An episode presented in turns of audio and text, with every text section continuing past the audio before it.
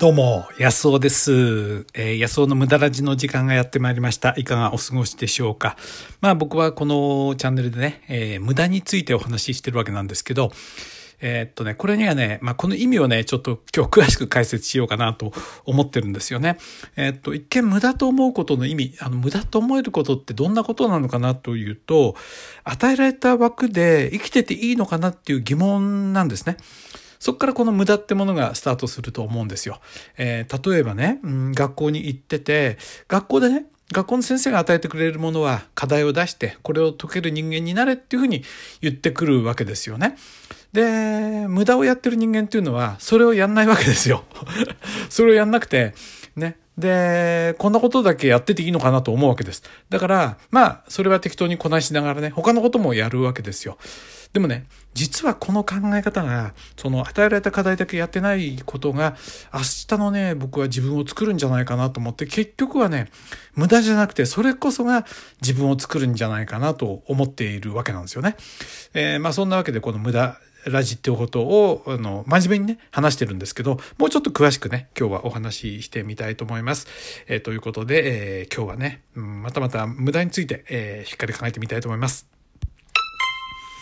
はい、そう。あのね、与えられた課題をちゃんとこなす人っていうのは、あの、真面目な人なんですよ。で、与えられた課題をちゃんとやらない人っていうのは、あの、無駄をやってる人なんですよ。まあ、不真面目とも言ってもいいけども、で、僕はずっとこの不真面目で来たんですよね。まあ、学校のことを例えてみると、えー、いいと思うんですけど、学校で、まあ、あの、どういうことをやらされるかっていうと、えー、まあ、学業ですよね。えー、学校の勉強をしっかりやるように言われるわけですよ。それからあとは部活かな。部活ですね。まあこれもしっかりやると、まあいいな。で、それ以外のことやってると、これはね、いけないんですよ。いけないっていうかな。無駄やってることになるわけです。あの、相手の目からは、その、えー、組織を運営する側から見ると、無駄に思えるんですよね。でもそれは、組織を運用してる、例えば学校の先生だとか、部活の先輩だとか、まあそういう人から見たら、えー、野草は無駄やってるっていうふうに思うんですけど、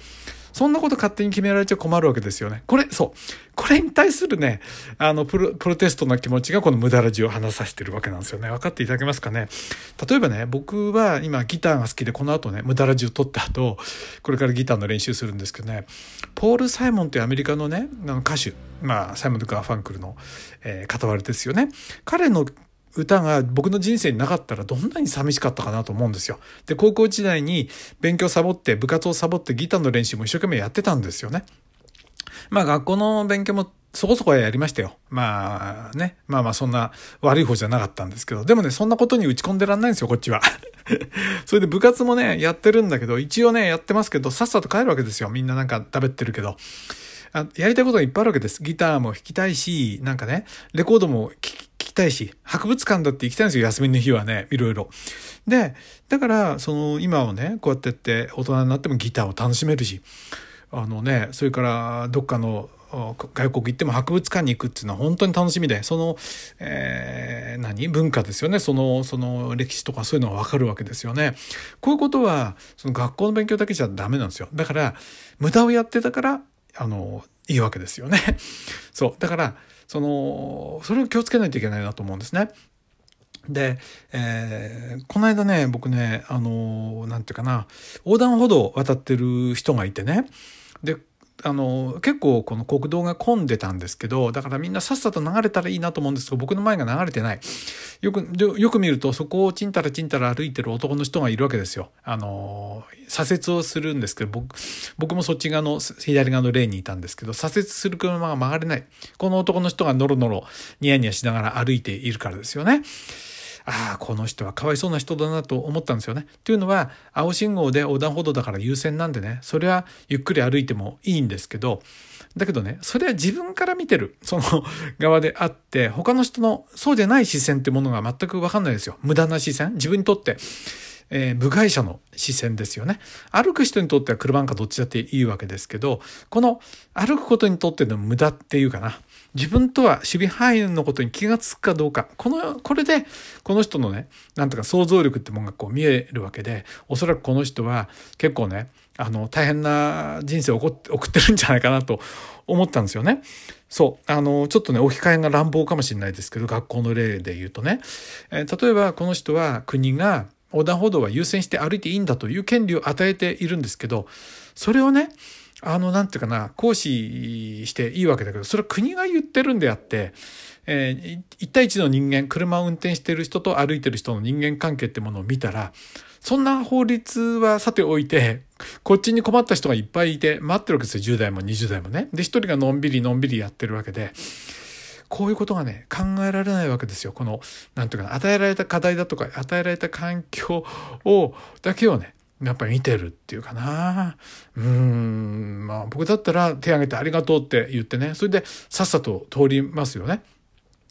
それは与えられた環境の中で、その権利があるかどうか、その、なんていうかな、真面目にやるかどうか、なんつったらいいんだろうな、これちょっと難しいかな、分かってもらえるかな、ちょっと乱暴な例なんだけど、僕すごくそれを感じたんですよ。多分この人は与えられたことを、えー、真面目にこなしてるだけの人なんだろうなと思ったんですね。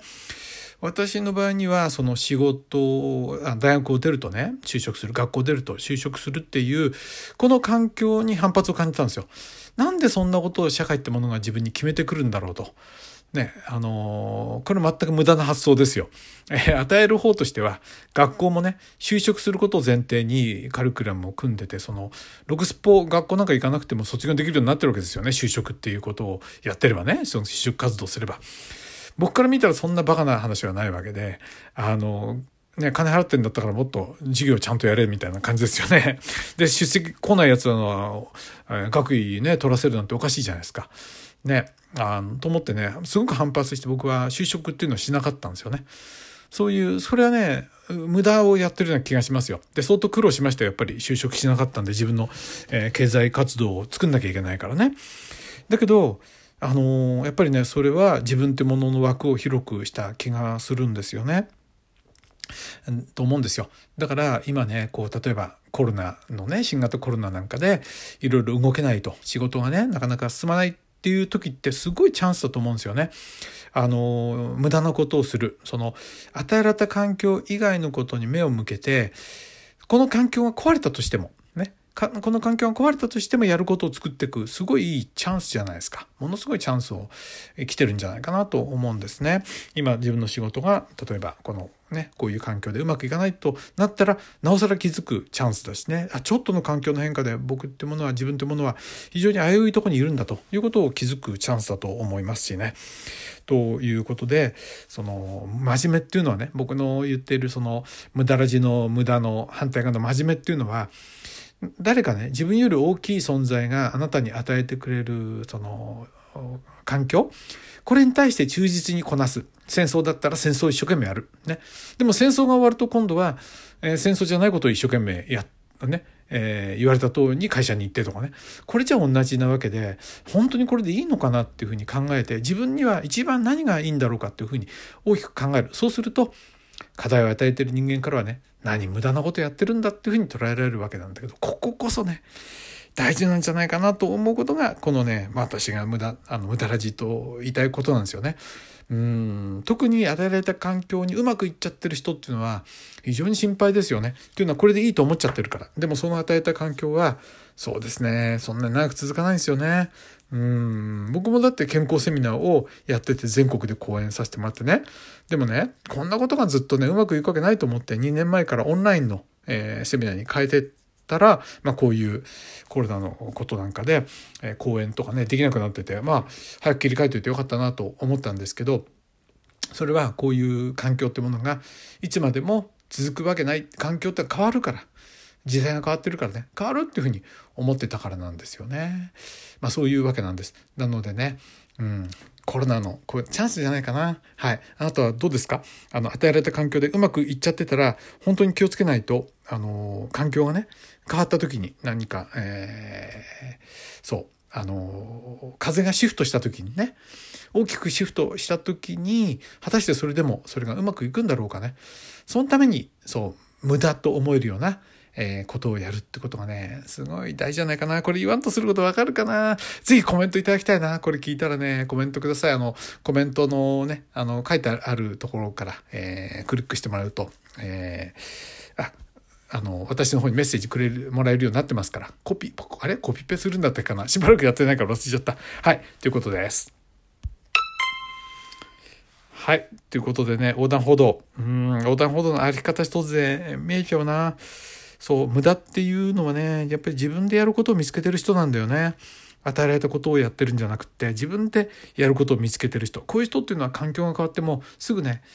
次のことを見つけられるんじゃないのかな。うん、はい。そう思いますね。ぜひこの意見いただきたいな。はい。安尾でした。今日はね、何について話したかというと、与えられた枠でね、えー、このままやってていいのかな。その与えられたことを上手にやることよりも、この与えてるね、えー、課題、これ自身、これを本当にやることが、えー、本当に自分にとって、えー、正解なんだろうかというふうに考える。これがね、大事じゃないかなと思います。え、ということで、横断歩道の歩き方と言ってもいいかな。はい。え、ということで、えー、安尾でした。どうも。